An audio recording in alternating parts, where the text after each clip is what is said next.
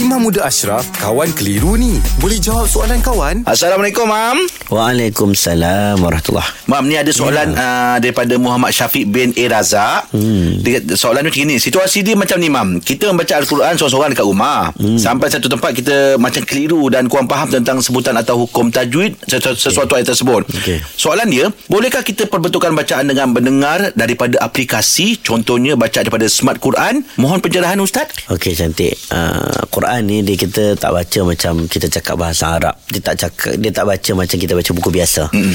Waratilil Quran tartila. Quran ni dibaca dengan tartil, dibaca dengan peraturan-peraturan tajwid dan sebagainya lah. Mm. Ha, sebab itu dalam Quran sebut uh, apa? La tuharrik bihi lisanaka lita'jala bih. Inna alaina jam'ahu wa Qur'ana. Ketika Nabi sallallahu alaihi wasallam membaca Al-Quran mula-mula dapat wahyu, maka waktu itu Nabi itu membaca-baca seperti biasa sehinggalah turun ayat Quran mengatakan bahawa jangan kau menggerakkan lidah kau dalam keadaan kelang kabut. Mm. Baca ikut tertib dan adab. Jadi kita pun diminta untuk baca Quran dengan tertib dan adab dan tajwid. Cuma yang kaedah untuk baca Quran dengan tertib dan adab itu berbeza-beza. Ada orang fatalaqa Adam. Uh, macam dalam Quran mengatakan talaqi. Uh, itu mungkin kaedah turun-temurun yang sangat baik.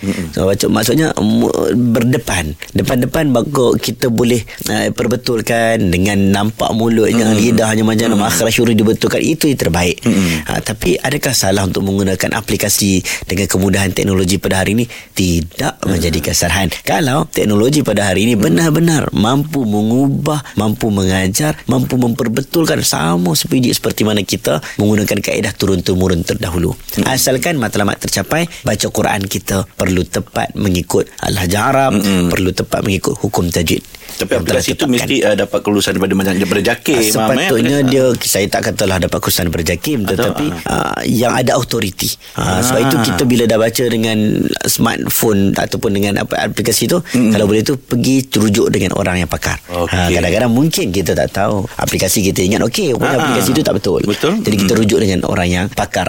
Sebab tu orang dulu-dulu dia ada ijazah, mm. dia ada sanad supaya betul-betul tak ada orang salah guna. Yeah. Uh, itu pentingnya kita berguru. Okey, Mam. Terima kasih, Mam. Baik. Alhamdulillah. Selesai satu kekeliruan. Anda pun mesti ada soalan, kan? Hantarkan sebarang persoalan dan kekeliruan anda ke Sina.my sekarang. Kawan Tanya Ustaz Jawab dibawakan oleh Telekong Siti Khadijah. Beli jiwa isteri dan hadiahkan set Sri Kandi SK Februari ini. Penjimatan hingga RM50. Dapatkan TPO Orchid Pink baru sekarang. Kunjungi butik SK atau layari sitikadijah.com. Siti Lambang cinta abadi.